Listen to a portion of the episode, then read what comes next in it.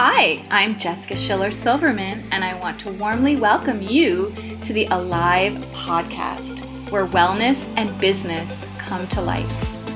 I stepped away from a six-figure career in venture capital in San Francisco to start my own venture, all inspired initially from a podcast.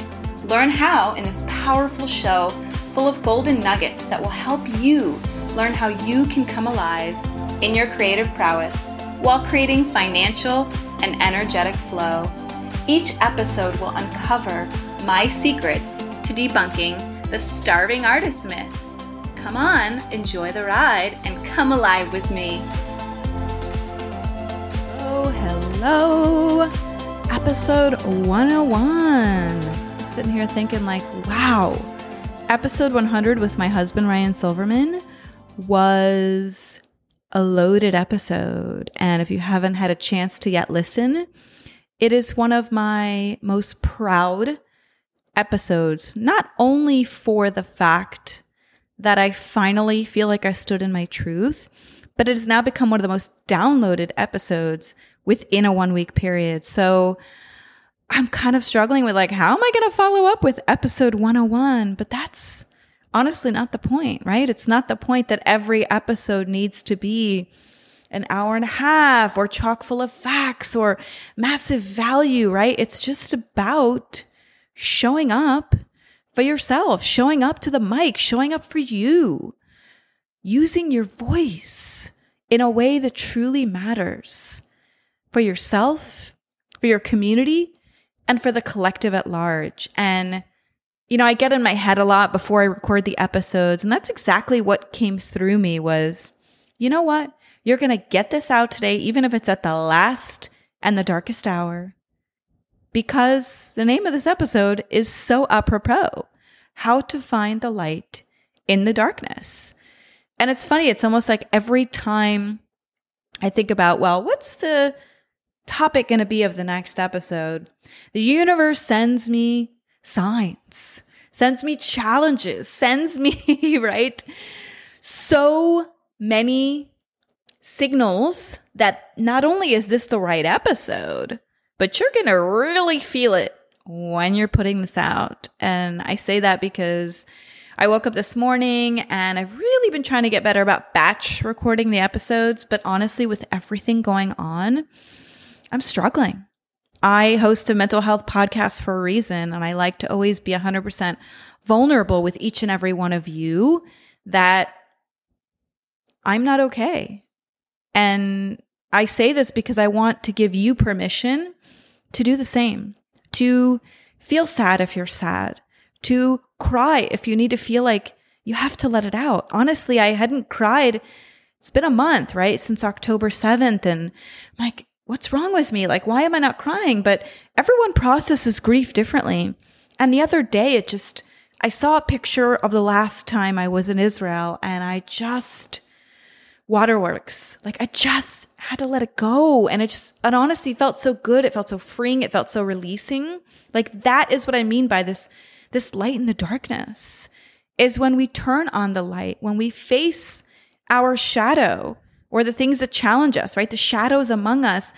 And we say, we're not afraid anymore of living in the dark, right? We turn on that light. We light the candle, right? We flip the light switch, not just physically in our world, but in our souls in very, very simple, but yet profound ways. And that's what I want to talk about today, is how this can really be simple. And I'm going to simplify it by only sticking to ten minutes. This episode total is only going to be ten minutes. I've got seven minutes more to talk to you about how to find the light in the darkness, and to just know that whatever I say today, I just allow spirit to run through me. I have three loose talking points, but I just allow the divine to dance within me, and whatever is meant to come through will come through. And I pray and I know that it's exactly, you'll find exactly what you need from each and every episode. I'm going to call this a mini-sode, because that's just what it's going to be, a mini-sode. And from now on, I'm going to aim to release one of these at least once a month, because not every episode has to be, like I said, an hour and a half. I just get in my head so long. It's like, I have to provide massive value. But no one says that time equals value, because in the universe, right, time is infinite. Time is a construct of the human design. When really our ancestors told time, right, by the light of the sun and the darkness of the moon, right, as to when they had to settle in, the circadian rhythms. And so I think opening with that as a way to talk about how to find light in the darkness is to find these circadian rhythms within our souls, to find that divine dance, to find the rhythm within you as to what feels good to you. If you're in your dark night of the soul moment, or you're finding yourself, as I'm talking to so many women in my community and friends and family, both here in America, you know, Jews here in America, and my family over in Israel, is we're struggling as a collective. But the more we can find those glimmers, I believe I talked about this in one of my past episodes in the trauma-informed world, we talked about this concept called glimmers, the light in the darkness. That could be the ten minutes you decide to invest in listening to this episode. It could be reaching out to a friend and saying, hey, I'm not okay. Do you have a minute to talk? It could be connecting to a community where you feel safe to share, to be yourself, to be seen and to be heard exactly as you are. Or it could be a connection to something bigger than yourself. And that's what I want to talk about today, these three ways to find the light in the darkness. Number one is a concept that ever since I learned it, mm, just resonated so much with my soul that I never forgot these wise words. Begin again. No matter where you're at on this journey, no matter how much you've learned, how much wisdom you have, or the way that you've done things all of your life, what if we saw life through the lens of a beginner? Mushin is a Buddhist concept, Mushin, called beginner's mind, right? Where we sort of cleanse ourselves from these stories, from our perceptions, from our judgments, from societal right? Standards and pressures, and we just see things with virgin eyes. So if you're struggling right now with whatever, right, is moving through you physically, mentally, spiritually, emotionally, right? How we find the light again is giving yourself permission to begin again. Beginner's mind. I remember I worked with a mentor through the pandemic when I was really, really struggling in one of my dark night of the soul moments. And that's what he said to me. He said, every moment, every second, right? From when I started this episode to when I end this episode, right? We have, that's the gift that we have been given by God, by universe, by spirit, is in each second, in each microsecond. Even as I'm saying these words, you have the choice. You have the agency to begin again. You don't have to do things the way you've always done them. You don't have to think about things the way you've always thought about them. You don't have to do things the way your family or your lineage or your ancestry has said this is how it's done. You get to create that reality, that new chapter, that blank slate, that blank canvas in every moment. It's just a beautiful concept, the beauty, right, of new beginnings. And I pulled, I pulled tarot cards for myself every morning, and I pulled that a couple days ago as I was thinking about what am I going to talk about this week that would like match, you know, the energy of episode one hundred. And again, it's really not about matching that, but I just love this concept of beginner's mind, right? The feeling that we get as we approach a new year or a new month, right? And why this thought even came to me is because a few days ago was Rosh Chodesh in the Jewish tradition. That is the new moon, which ironically, it does align with the new moon because the Jewish calendar is lunar. And so we as Jews follow the the lunar, right? The, the calendar of the moon. And so that's so beautiful because I track, right? The new moon and the full moon, uh, the waxing and waning cycles. You know, as a woman, it is a beautiful ritual to feminize, right? Your experience to align with the energy of the moon. And what is the moon, right? The light of the moon. The moon is not, right? But with the reflection of the sun, right? The way, the reason we see the moon is because we see the reflection of the sun, meaning the light is always there, even when it's dark. And just that concept alone is so empowering to know the light is always there, even when you can't see it. A song my mother used to sing to me when I was a little girl that I love so much was, "You are my sunshine." And I'm looking now at the time, it's nine minutes and twenty-two seconds. So I might go a couple minutes over because I really have some juicy nuggets to share with you today. But the song, "You Are My Sunshine." You are my sunshine, my only sunshine. You make me happy when skies are gray. You'll never know, dear, how much I love you. Please don't take my sunshine away. And that song that I loved so much as a little girl now reminds me of the fact that even when skies are gray, right? Even when we are faced with darkness, the light is always there. Again, in the spirit of, as I said, point number one, begin again. Number two, be the light. I'm sure you may have heard the quote. I've seen it circulating a lot online lately, right? When everything seems dark around you, you may be the light. You may be the light. Be that light. This episode is called How to Find the Light in the Darkness. Be that light. Be that candle. Whether it's just smiling to a neighbor on the street, saying thank you to your mailman or to the person who rings up your groceries at the grocery store, a kind gesture, reaching out to a friend and saying, "Hey, how are you? Are you okay?" This is something I've been talking about for the last month, right? If you are not Jewish, but you know someone Jewish, just reach out. No one's expecting anyone to take sides or to post, or to do the things that, that we are doing, right, as a collective, that I myself am doing, to share truth, as I did in episode one hundred. But I just sort of had this, you know, expectation that that friends who are truly friends would reach out and say, "Hey, are you okay?" It's just compassion, as we talked about in the last episode, a Kabbalistic concept called chesed, right? Loving kindness, compassion for your neighbors. Be that light. Right? And magnetize those that are meant to bask in your energy. Not everyone is for you. Not everyone will understand you. And something that I've had to do along this journey, especially the last month, is just let go of those that are not meant to be in my path, in my life, in my aura anymore. And just surrender to that. Not everyone's going to know. Not everyone's going to understand. Not everyone's going to be there for you. And it's it's these moments where you realize, who's standing with me? Who's with me? Who gives a shit about me, right?